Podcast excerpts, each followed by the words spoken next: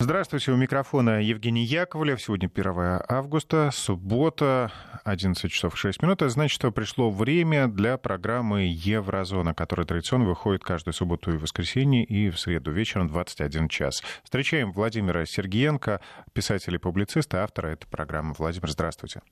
Здравствуйте, Евгений. Здравствуйте, дорогие радиослушатели. Прошу дать телефон в студию. Дам телефончик нашим слушателям, пишите. 903-170-63-63, WhatsApp или Viber, или смс э, присылайте на номер 5533 в начале слова «Вести», если вдруг вам так удобнее все будем читать и кое-что будем зачитывать прямо в эфире. И на некоторые размышления реагировать, да, Евгений? Да, иногда бывают э, размышления так себе, э, уходящие куда-то вообще в сторону, да, и поражающие своим, э, своей фантазией, ну, а иногда действительно по делу. Ну, и вообще нам приятно узнать, где нас слушают. Подписывайтесь, пишите, из какого вы города или, может быть, из какой страны. Владимир, отмотаем назад немножко в минувшую среду. В программе «Еврозона» вы пообещали остановиться подробно на новом шаге Франции к энергонезависимости. Там началось э, строительство э, большого объекта, э, крупнейшего в мире термоядерного реактора. Да, Евгений, только это не независимость Франции, а скорее независимость человечества. Скорее, я бы так это сформулировал. Просто согласовали, что это стройка во Франции, согласовали давно. И э, закладка произошла шла, и символически поприсутствовали на этом мероприятии и Эммануэль Макрон, президент Франции, глава Еврокомиссии Урсула фон де Ляйен, э, глава по энергетике Евросоюза, то есть главный еврокомиссар по энергетике Кадри Симпсон. Это важный человек Кадри Симпсон, потому что от него много зависит, как будут проходить переговоры по тому же Северному потоку-2, или наоборот, как будут по рукам давать американцам за то, что они пробуют влезть в энергетическую независимость Европы. Так что Кадри Симпсон это важный человек. И, скажем, другие страны тоже присутствовали. Из России был э, генеральный директор госкорпорации Росатом Алексей Лихачев. Все они были онлайн, конечно. То есть это понятно, даже не надо, наверное, говорить сегодня, что вряд ли кто-то поедет и там в масках будет присутствовать. Поэтому э, по видеосвязи они все дружно наблюдали, к, как месту сооружения, где эта установка должна быть, э, прибыли из Южной Кореи первый сектор вакуумной камеры, и к этому сектору вакуумной камеры был приварен российский патрубок. То есть Южная Корея и Россия открыли строительство вот этого ИТЕР, сокращение. Э, и ИТЕР – это термоядерный реактор, который должен заниматься холодным синтезом. Э, конечно, ассоциация только одна – это э, синхрофазотрон. Слово тяжелое, но очень приятное, ласкающее ухо. Мне кажется, даже песенка была, да, которую Пугачева. Да, Пугачева, да. Синхрофазотрон певец с меня никакой, но слово синхрофазотрон я знаю с детства, мне нравилось его произносить, и я точно помню, что синхрофазотрон – это смесь нескольких слов, это синхронизация плюс фаза плюс электрон, вот так появилось слово синхрофазотрон. И, э, конечно, человечество в некоторые вещи, ну, скажем так, не может и не в состоянии сделать самостоятельно, да и не стоит. Я помню первое рассуждение о холодном синтезе, то есть чтобы э, термоядерная реакция не могла сделать каких-то проблем, как Чернобыль, и э, захоронение отходов э, урана, это тоже процесс для человечества. Так вот, то, чем занялись сейчас во Франции, это международный проект, 45,6% этого проекта э, покрывает Евросоюз, остальные партнеры вносят по 9% от общей суммы. Американцы вышли в какой-то момент из этого проекта, потом решили, что они могут вернуться. И торжественная церемония по поводу монтажных работ, ну, я считаю, это, знаете, для человечества это шаг вперед, потому что мы можем быть вместе.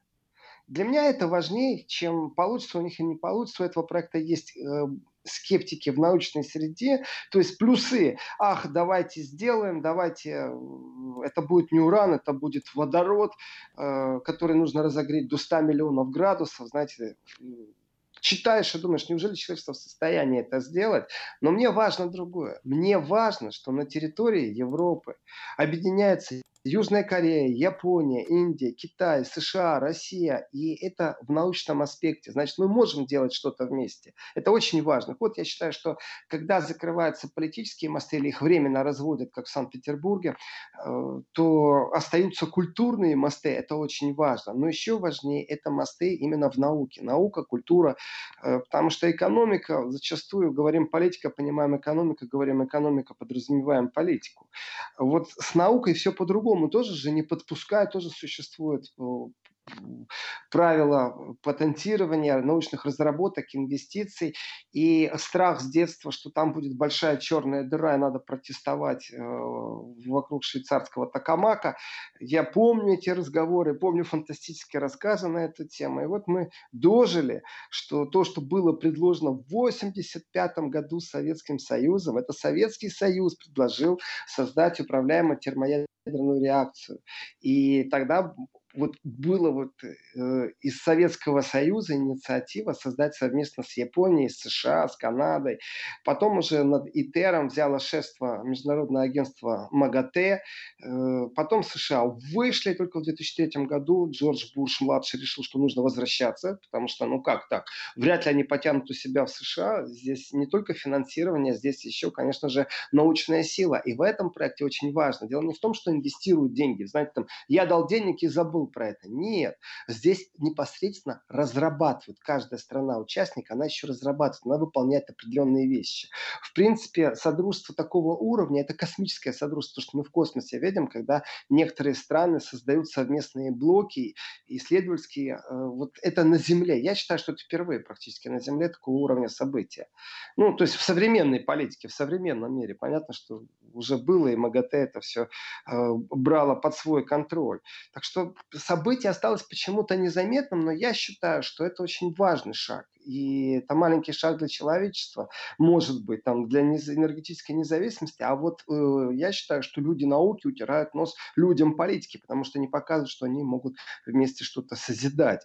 И, э, и техническая разработка закончилась в 2001 году. Вот вдумайтесь, как долго и как медленно все это движется. Потом еще пять лет ушло на подписание соглашения о строительстве этого реактора на территории Франции. То есть еще четыре года они проводили э, полностью специалисты должны были сопровождать, заложить э, фундамент, э, наземная опора, как должна эта конструкция выглядеть. Все это согласовали. То есть сроки окончания строительства сдвигались несколько раз по техническим проблемам, по финансовым проблемам. То есть теперь новый э, новая дата, это 2025 год, в котором попробуют запустить э, плазму, которая должна стать подтверждением того, что термоядерная реакция э, может быть использована в промышленных масштабах. То есть все по-другому, и вот здесь навалились всем миром. Я желаю этому проекту от души успеха, э, ученым желаю успеха. Я очень рад, что это действительно международный проект, и в котором нет спекуляций, инсинуаций, э, в отличие как от политических постоянных разборок, которые присутствуют. И, э, как говорят немцы в таких ситуациях, у нас говорят, кулаки буду держать, а у немцев говорят той, той, той. Ну, то есть, фу-фу-фу.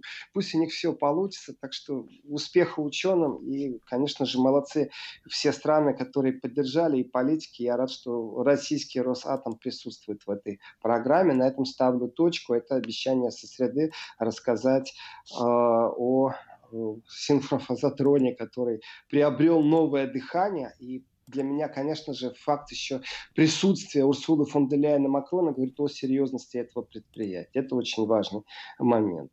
По поводу Э, ненаучной среды, то, Евгений, я думаю, что самое важное событие, которое произошло... Э, вот на уходящей неделе. Да, это, конечно же, свежее событие, очень спекулятивное и я так скажу, потому что, э, конечно же, как прогноз погоды невозможно сказать, что происходит и как происходит. И если в случае с тяжелыми ядрами и синтез легких, это одно дело. там успехов или без успехов, реально это все это или нереально. А вот с точки зрения политического небосвода, то, что Польша э, выдвинула какие-то новые новые вещи по расследованию упавшего самолета э, с политической элитой собственной страны. Это, конечно, я считаю, ну, достаточно печальная вещь, но в данном случае можно попробовать проанализировать, что будет в будущем, и это достаточно... Давайте, да, давайте слушателям да, напомним, в чем суть заявления. Касается оно катастрофы самолета Ту-154 э, польского президента Леха Качинского. Э, ну и, конечно, посыл действительно странный польская сторона утверждает, что э, в самолете, вероятно, был заложен тротил, заложили его во время ремонта в России. Ну, вот он якобы и взорвался, и поэтому погибла вся делегация. Давайте вот, э, я не специалист, я думаю, что специалист глубокого уровня, который имеет допуск к тому, чтобы э, оценивать э, то, что осталось, обломки самолетов, то есть это действительно лабораторная экспертиза, и насколько эти специалисты политически независимы, это отдельный разговор. Э, но то, что говорят поляки, им же помогали не просто так, им же американцы помогали, потому что в Орегоне, в США есть лаборатория, которая нашла этот тротил, вроде бы как. И они говорят, говорят, что тротил был в какой-то детали, которую никто не трогал. И эту деталь могли трогать только когда ремонтировали самолет. Вот что они говорят. Это абсолютно новое явление в этом расследовании, абсолютно новое явление. И вот как не специалист, я не знаю даже название этой детали, я попробовал найти эту деталь, чтобы понять, о чем речь идет. И действительно, в состоянии ли эта деталь разнести самолет в пух и в прах, Потому что польская сторона совместно с помощниками, понятное дело, говорит, что следы тротила, пентрита и гексогена э, нашла британская лаборатория. То есть американцы и британцы что-то нашли. Дальше, кроме того, что есть проба, они говорят, что э, самолет настолько сильно разнесло что это не могла быть авария при падении, что это должен был быть взрыв. То есть э, я не знаю, сколько тротила нужно засунуть в какую там часть, чтобы по предположению э, западных экспертов это произошло. А, по поводу времени и по поводу экспертизы. Вы знаете, вот давайте посмотрим правде в глаза. Почему это сравнил с прогнозом погоды? Потому что предсказать, что сейчас может происходить, невозможно. А, как отреагирует польская страна? Неужели она себе сама подготавливает яму, роет эту яму а, и зная тенденцию, как западные эксперты совместно работают с Россией, э, я могу сказать, да никак. То есть вот это знание совместной деятельности, когда нужно запросить официально, например, э, органы в России о содействии для того, чтобы на территории России было произведено э, какие-нибудь следственные э, действия. Это касается и киберпространства, это касается совместной борьбы против терроризма. И это очень важно понимать, потому что взрыв самолета – это терроризм. И я не помню, чтобы например, Британия в случае Солсбери, чтобы они обращались к соответствующим органам, правильно, вот как положено, подавали эти заявки, потому что не может британский следователь позвонить куда-то в Москву, в Россию, какому-то коллеге и сказать, так, мне нужно, потому что механизмы взаимодействия двух стран, они другие. И э, взаимодействие, особенно спецслужб, органов, это тоже специфика жанров, которые ну, невозможно вот так напрямую, чтобы общались специалисты. Поэтому существует и бюрократический путь, и правильный коридор, по которому этот механизм соответствует. И прокуратура, например, э, той же Польши, она не имеет права отвечать на запросы следователя из Москвы. Точно так же существует определенная процедура, как это происходит. Так вот, в, Солс, в случае Солсбери газетчики начали развивать развивать тему намного раньше, чем вообще кто-то отправил запрос в Россию о содействии. Э, Россия имеет право отвечать, не отвечать, рассмотреть. Существует огромное количество протоколов, там, через Интерпол, как это делается, через Министерство иностранных дел, потому что прокуратура не связаны прямыми контрактами друг с другом, как два бизнес-предприятия, которые что-то послали, что-то получили, и э, если не получили, могут штрафные санкции вести. То есть есть международные договоренности и есть процедуры, как это происходит. Так вот, газетчики в Солсбери начали кричать, мы знаем, знаем, э, откуда ветер дует, намного раньше, и при том они это делали сознательно и не беспочвенно. Почву им дали заявления, при том безответственные заявления э, британских силовиков и представителей политических кругов. Вот здесь вот ситуация, почему я говорю, как прогноз погоды предсказать не можно, э, я не вижу и не верю в то, что начнутся совместные действия, то есть по логике вещей, обращение именно по вот этим коридорам, по протоколам, как положено для того, чтобы вместе расследовать новую информацию. Но я верю в то, что будут политические жесткие заявления. И, в принципе, э, ну, я не, не, не знаю даже, может ли быть разрыв там дипломатических отношений или отзыв посла или еще что-то. Потому что если эти обвинения хоть каплю почвены, то нужно расследование, опять же, э, совместно делать. То есть не просто там ознакомили, что-то на политическом уровне заявили, понимаете, никому ничего не сказали, никому ничего не показали. С моей стороны, британским лабораториям и американским лабораториям после Ирака никакого доверия нет. Если у вас есть данные, страны, привлекайте партнеров в России, есть тоже э, эксперты, тоже лаборатории, уж что-что, но э, тротил и пентрит, и гексоген, конечно же, если установила одна лаборатория, вторая тоже может установить. То есть, если логически рассуждать, политики побежали впереди. То есть дайте экспертам заниматься своим делом. И, конечно, когда Польша э, делает определенные заявления, куда политически эти заявления привести могут, я не знаю. Конечно, это трагедия для Польши, конечно же. Конечно, был уже отчет э, Межгосударственного авиационного комитета, который был опубликован в 2011 году. Э, поляки, я понимаю, почему настойчивые внутри Польши тоже эта дискуссия постоянно присутствует, время от времени она то усиливалась, то уменьшалась. Э, скептики существуют, как могло вообще такое произойти, потому что это очень сильно похоже на заговор. Собрать элиту в одном месте, посадить в один самолет э, и отправить э, с не очень профессиональным, скажем, пилотом ну, непрофессионализм пилота, это, знаете, дай порулить, это непозволительная роскошь. Или подвыпившему генералу, я сейчас не об этом самолете, давайте я просто вот абстрактно говорю, например, подвыпивший генерал открывает дверь и говорит, ну что, как там оно выглядит? Покажи мне, ну что там у тебя, пилот, имеет ли право пилот пойти на это, потому что это его начальник или нет, или это имеет отношение не к человеческому фактору, а к техническому фактору. Здесь много-много-много вопросов, и, конечно, э, трагедия Польши, она понятна. Другое дело, что я ни в коем случае вот даже как не специалист, понимаю, что за последние годы у меня накопилось огромное количество претензий к тому, как поступают американцы, как поступают британцы, если на горизонте хоть как-то виднеется Россия. Там э, прагматика сводится всегда к одному. Ну, как кошка Это, э, действует на собаку кошка на собаку, а я подумал кошка на мышь, э, в принципе. Поймать и сожрать. И, и никто не будет думать, э, почему или как. В принципе, еще раз, медийно я вижу опасность определенную. И как прогноз погоды предсказать невозможно, куда могут привести инсинуации тех или других политиков, которые могут, знаете, очень горячо говорить, зная польский э, гонор, зная польский нрав, я понимаю, что некоторые как начнут языком брякать, мало не покажется им же самим э, в Польше. То есть здесь нужно быть осторожным.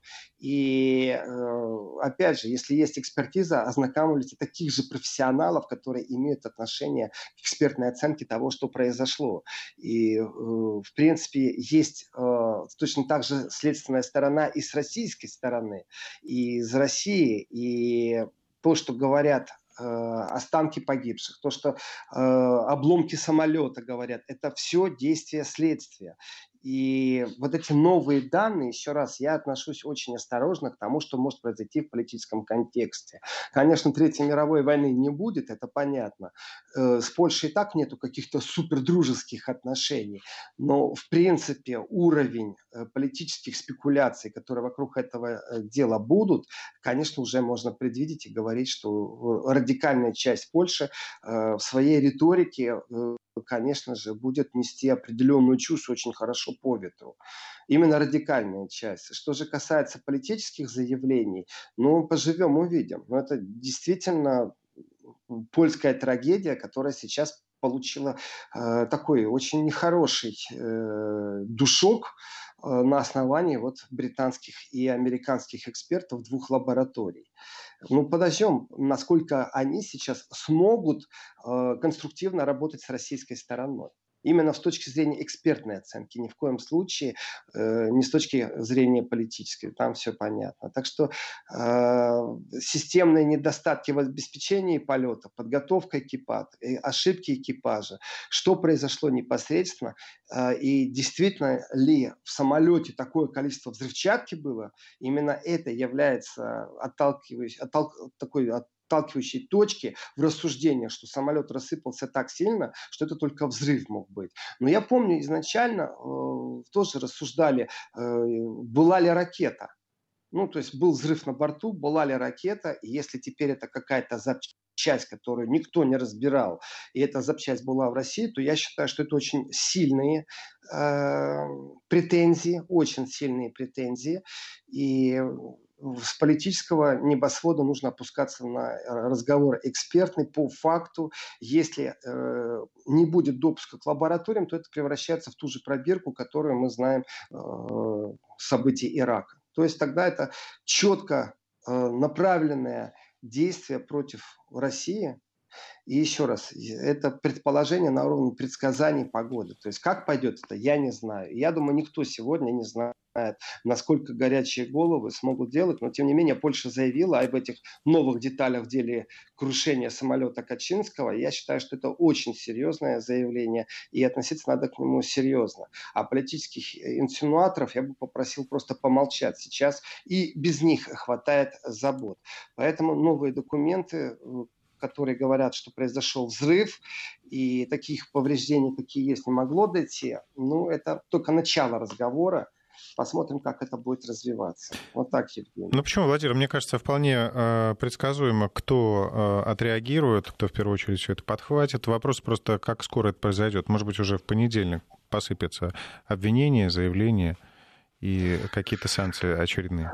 Да, может, и до понедельника. И тут дело не в санкциях, Евгений. Здесь вопрос не в санкциях, здесь вообще в системном подходе. Ну, давайте предположим, что где-то есть террористы. Взрыв самолета – это терроризм.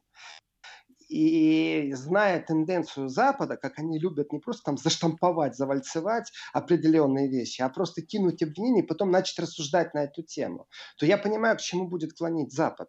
Я понимаю, к чему они будут делать. Они не будут действовать протокольно, как положено в случае, когда есть подозрение о терроризме. Они вначале выпустят политических шавок, которые поднимут политическую вонь, которые будут тявкать очень сильно. И все тексты, вот можем сесть на коленках, написать тезисы, которые они все будут говорить. Владимир, давайте То сделаем паузу. Сейчас новости, через несколько минут продолжим. Программа «Еврозона» продолжается. У микрофона Евгений Яковлев. С нами на связи Владимир Сергеенко. Владимир, э, подведем итог. С Польшей мы разобрались. С Польшей мы разобрались. Мне понравилось, Евгений. Ну, скажем так, с польской темой, конечно, разбираться э, будут э, там, я боюсь, долго. Разбирательство я... будет долгим. Я вернусь к Польше. Я должен отреагировать на одно сообщение. Оно мне очень понравилось, и оно очень справедливое. Имеет отношение к первой части программы. Здравствуйте, не получится ли так, что из-за присутствия России в лице Росатома в проекте США снова вмешаются нерыночными методами, чтобы помешать, насколько возможно? Спасибо, с уважением, Николай Санкт-Петербург. Николай, правильный вопрос. Э, гарантировать, что Америка вдруг начнет э, направлять свои силы политические, э, санкционные, и поводом будет Росатом, гарантировать никто не может, что этого не может быть. Конечно же, они могут это сделать, им все равно. Американцы себя ведут беспредельно. Такое ощущение, что у них дикий запад, и кто первый гвозди куда-то вбил, застолбил золотую жилу, он и будет теперь получать э, прибыль.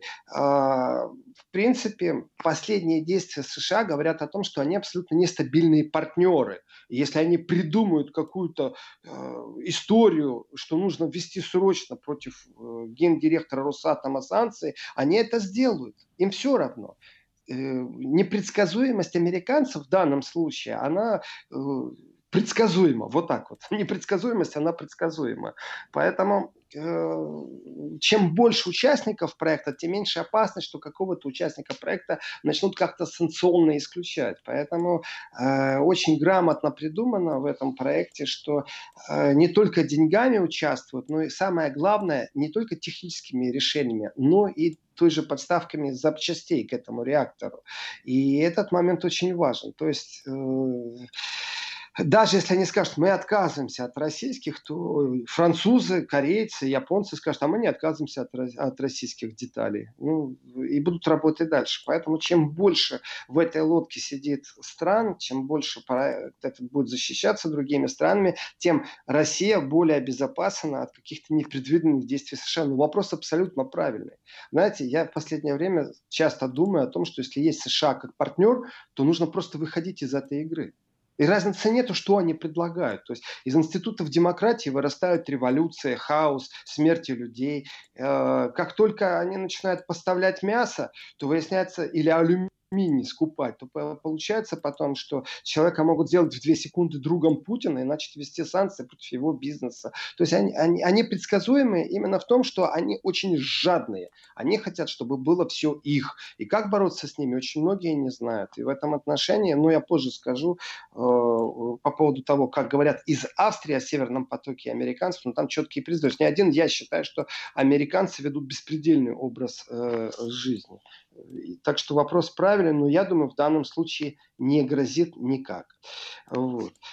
А, насчет Польши, Евгений, как бы, чтобы тему закрыть, нужно сказать, что а, дело даже не в Польше, вы знаете. Вот здесь вот автономный польский режим, э, мне кажется, что конечно, многие будут вынуждены подыгрывать Польше. Ну, представьте себе, что э, Евросовет будет ознакомлен э, с докладом, который сделали британцы, американцы, совместные поляки. Вот России нет. И они говорят, вы знаете, да, они взорвали самолет. Ну как они будут реагировать? Да они единогласно проголосуют за санкции против России. Просто единогласно там даже никто не попробует что-то сказать, потому что априорно они будут верить тому, что им намажут, и они это будут вылизывать. Эта манера в последние годы присутствует постоянно. Точно так же вот сейчас по поводу киберпространства и по поводу того, что санкции ввели очередной раз против России, я в своей программе говорил, что санкции по поводу кибер атак вроде бы как бы из России на территорию, на территории Евросоюза, скорее всего, будут номинальными. Но ну, давайте так, э, даже если четыре представителя Генерального штаба, э, Генерального управления, Генеральной разведки, э, Генерального запуска воздушных баллончиков не имеют права теперь иметь свои счета в Евросоюзе, ах, какие страшные санкции. Опубликовали их фамилии и сказали, что все, они не имеют права въезжать в Евросоюз и не имеют права там открывать открывать счета. Я так думаю, это напугать ежика воздушным шариком действительно. Потому что есть люди, у которых работа такая специфическая, что они не покидают территорию своей страны. Такие люди есть и в Германии, и во Франции, и в Америке, и в Японии. Это люди, которые имеют допуск к определенным объектам, к определенным секретам, к определенным технологиям. И эти люди не имеют счета на Западе. Поэтому декларативный смысл санкций, мол, мы ввели санкции. Но в случае с Польшей, если пойдет разговор о санкциях, то, в принципе, еще раз, я говорю о том даже, что, в принципе, запланировано может быть, и дипломатическое какое-то замораживание отношений, как минимум, с Польшей. Ну, как Польша должна реагировать? Ну, представьте себе, им пришли кураторы, те же американцы, э, для того, чтобы подстраховаться, у них еще и британская лаборатория, и говорят, вы знаете, а ваш, вашего президента, ваших генералов взорвали. И именно взорвали той частью, которая только в России была ремонтирована. Больше никто в эту запчасть самолета, никто не влетал. Как должны это реагировать поляки? Понимаете, это вот 2 плюс 2. Здесь нет никакой дополнительной расшифровки этой информации. Понятно, как будут реагировать поляки. И э, вот кураторы, которые стоят за такими проектами, они прекрасно понимают, что чем наглее и грубее работаешь, тем лучше. И политическая подоплека, она будет уже вторична, но она запрограммирована, потому что никто не попробует и не посмеет сказать что-то иное. Это мейнстрим в политике. Поэтому что в Польше запрограммировано, что будут говорить, точно так же запрограммировано, что будут говорить в Европарламенте, в Евросовете. Э, везде будут говорить одно и то же. И никто даже не попробует пискнуть против этого. Им нравится, когда назначают Россию виновной. Э, если кто-то из радиослушателей мне назовет хоть одну страну в Евросоюзе, которая попробует отнестись к этой информации скептически, я просто удивлюсь, но буду благодарен. Ну, правда, не просто назовите, знаете, там, а, Андора, например, а в смысле дайте аргументацию, почему эта страна могла бы себя как-то вести по-другому. И, к великому сожалению, э, ведь трагедий такого масштаба, когда самолеты падают, э, при том, что есть интернациональные договоренности, как взаимодействуют страны между собой, но тем не менее посмотрите э, по поводу самолета, который э, из Голландии летел в Малайзию. Ну, для меня суд, который проходит в Голландии, это не суд на самом деле, а театральное действие, в котором есть режиссура, драматургия. Ну, судом мне это тяжело назвать. Там есть специфика жанра, в которой кажется, что уже назначили виновного, и теперь э, э вокруг этого назначенного пробуют выстроить все теории. Э, притом, опять же, специалисты должны работать вместе, а не порознь. Так не бывает, что мы ваших специалистов не пустим и не подпустим к определенным вещам. И если кого-то не устраивает э, совместный подход по э, расследованию трагедий такого масштаба, то, конечно же, э, и в будущем запрограммировано определенное напряжение. То есть грустно, печально, но ничего хорошего это нам не несет. Вот. Я хочу перейти к другой теме, э, поставить действительно точку по поводу Польши. Вот я читаю вопрос, а как на Западе обсуждают э, события в Беларуси по поводу задержания членов э, ЧВК Вагнера. Знаете, специфически об этом говорят, по крайней мере, э, западная пресса не молчит, но специфически почему? Э, ну, есть такой ЧВК Вагнера, ну, есть и есть. Ну, что они делают? Ну, информацию пробуют говорить о ЧВК Вагнера. То есть Россию к этому делу вообще не привязывают. А специфика заключается в том, что возвращается все время к тому, э, как э, Лукашенко ведет предвыборную кампанию. И что это вписывается в его механику ведения предвыборной кампании. Сказали, что будут провокации. Предупреждали? Ну вот они и будут.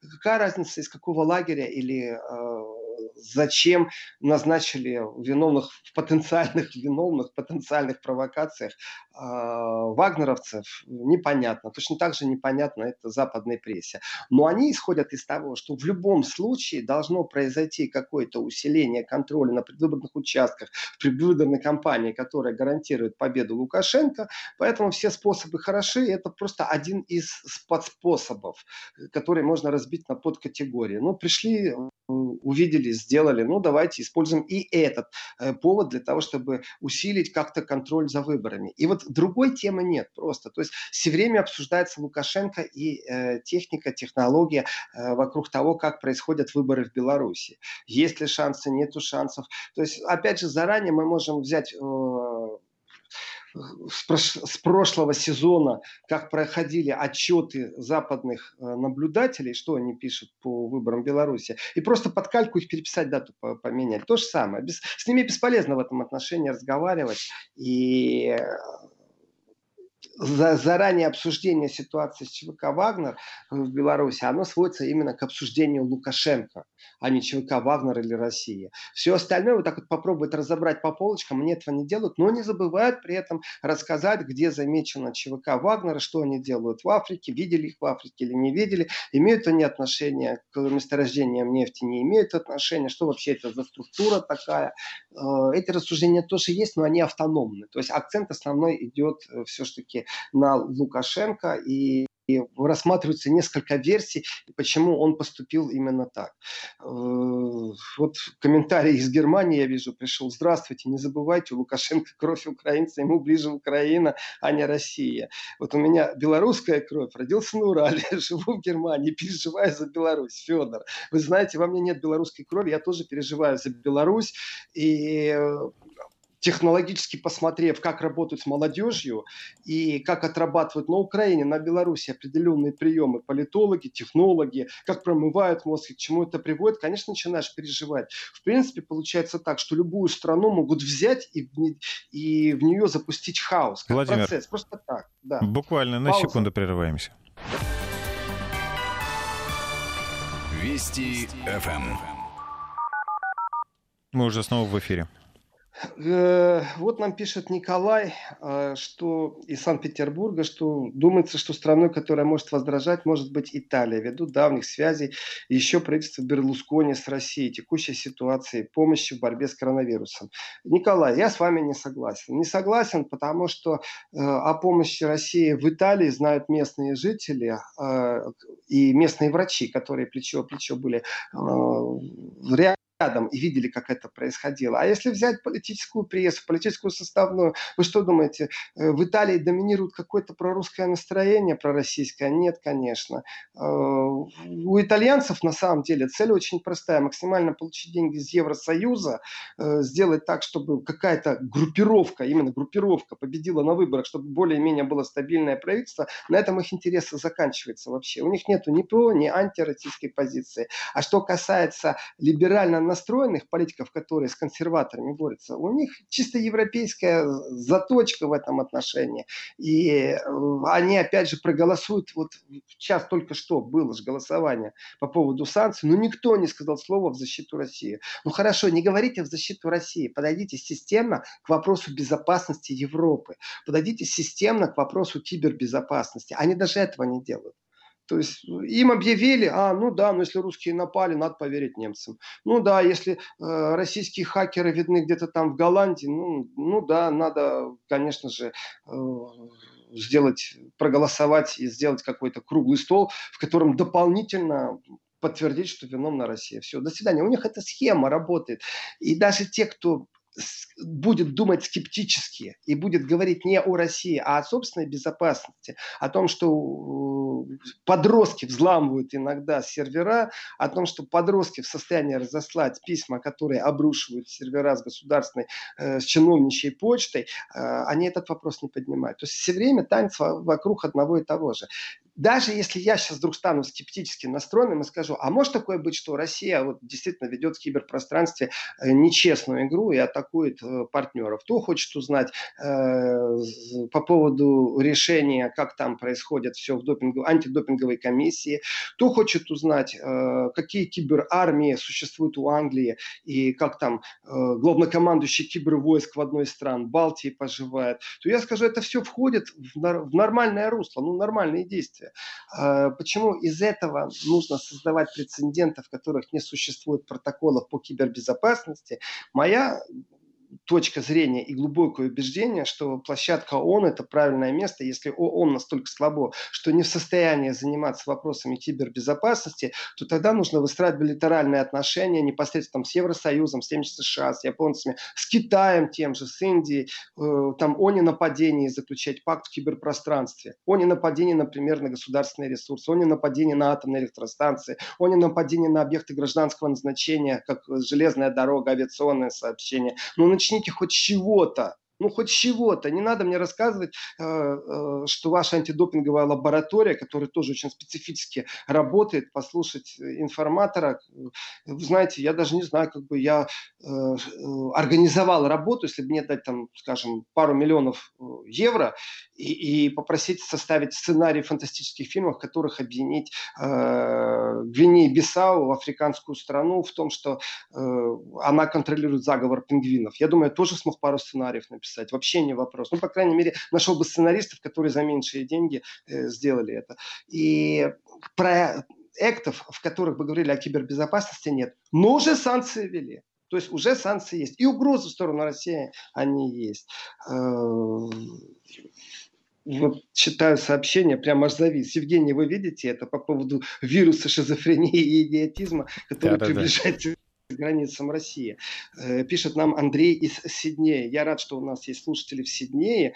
Э, и по поводу выдаст ли Беларусь хоть одного человека Украине, смотрите, как вас эта тема тревожит. Логически рассуждая, выдаст, не выдаст, есть аргументация. Э, вы знаете, я вообще против того, что показали по телевидению паспорта людей, которые были задержаны э, в Беларуси. Для меня это выглядит как большая провокация и подвох. Я бы не очень хотел, чтобы мой паспорт показали в какой-то стране до решения суда даже, а уж после тем более. Потому что это нарушает мои права. Это ярко выраженно нарушает мои права. Смотрите, вот этот паспорт. Теперь человек с этим паспортом в очень во многих базах данных. Это слив произошел чудовищный чудовищный слив. Э, потому что э, представьте себе, что вы пересекли границу, а и ваш паспорт через две минуты онлайн можно посмотреть.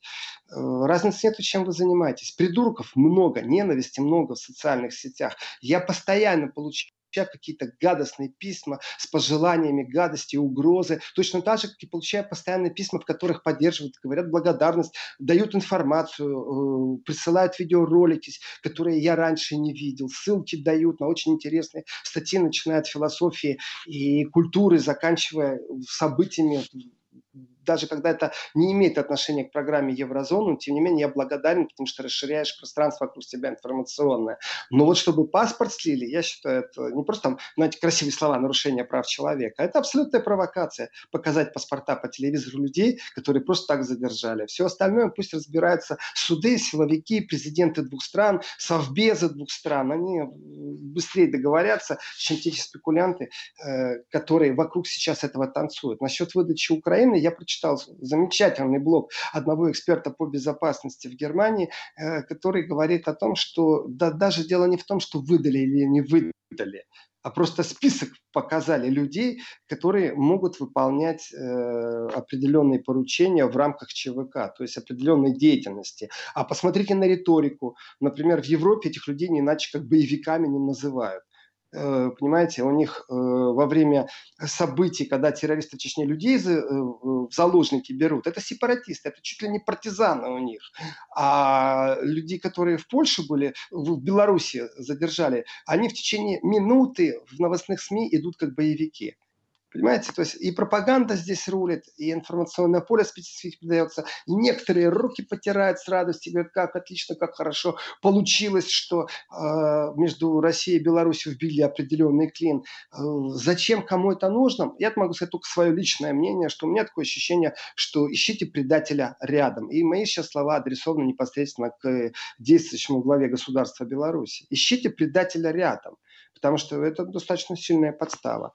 Вот. Так что, э, а, вот я вижу сообщение, новая газета публикует полное досье э, на наших ребят. Ну вот, вот радуйтесь, какие есть потрясающие люди в каждом государстве. Э, ну, они очень любят рассуждать о правах человека, когда их трогаешь. Очень любят. Ну, Бог им в помощь, вы знаете, есть и другие темы, вот. А вот сравнивают и... еще поведение Лукашенко с поведением Эрдогана вообще-то сравнивают регулярно поведение Лукашенко с поведением Эрдогана, но в рамках автократии. Э, что манера автократов, она одинакова. Рубануть словом, э, сказать что-то эдакое простонародное, чтобы народу было понятно. Потом поступить не с точки зрения того, как весь мир поступает, а поступить, как я хочу, э, аргументируя это тем, что у нас пассивная, да, в принципе, и коронавирус это чесноком лечится там, или еще чем-то, или трактором. Понимаете, с одной стороны, все это юмор, с другой стороны, конечно, Лукашенко западные СМИ все время сравнивают в Европе Европе постоянно его ставят в ряд э, автократов, э, и с Эрдоганом практически всегда параллель. То есть абсолютно правильное э, замечание по поводу того, что его сравнивают. По поводу, вот Юлия пишет по поводу суд по правам человека. М-м, могут ли ребята обратиться? Да, но смотрите, Юля, э, как обращаться? Нам пишут из Нидерландов, кстати. Э, Юля из Нидерландов, смотрите, процедура подачи по нарушениям прав человека всегда выглядит одинаково. Когда исчерпаны все возможности на национальном уровне, на государственном, только тогда можно обращаться по правам человека. То есть вы должны или проиграть, или закончить все судебные инстанции, которые у вас есть с вашим вопросом в, в той стране, в которой вы подали заявление. То есть эти люди сейчас, чьи права нарушили, паспорта выставили в общий доступ, по логике вещей. Ну давайте так, нам навеяно голливудским кино, что они могут попросить компенсацию за то, что и получить там миллионы. Но ну, вы можете в это поверить? Я лично нет. Э, за то, что выставили персональные данные в общий доступ. А, что, как как выглядит маршрутная карта, чтобы добраться до суда по правам человека. Они должны подать вначале в суд в Беларуси.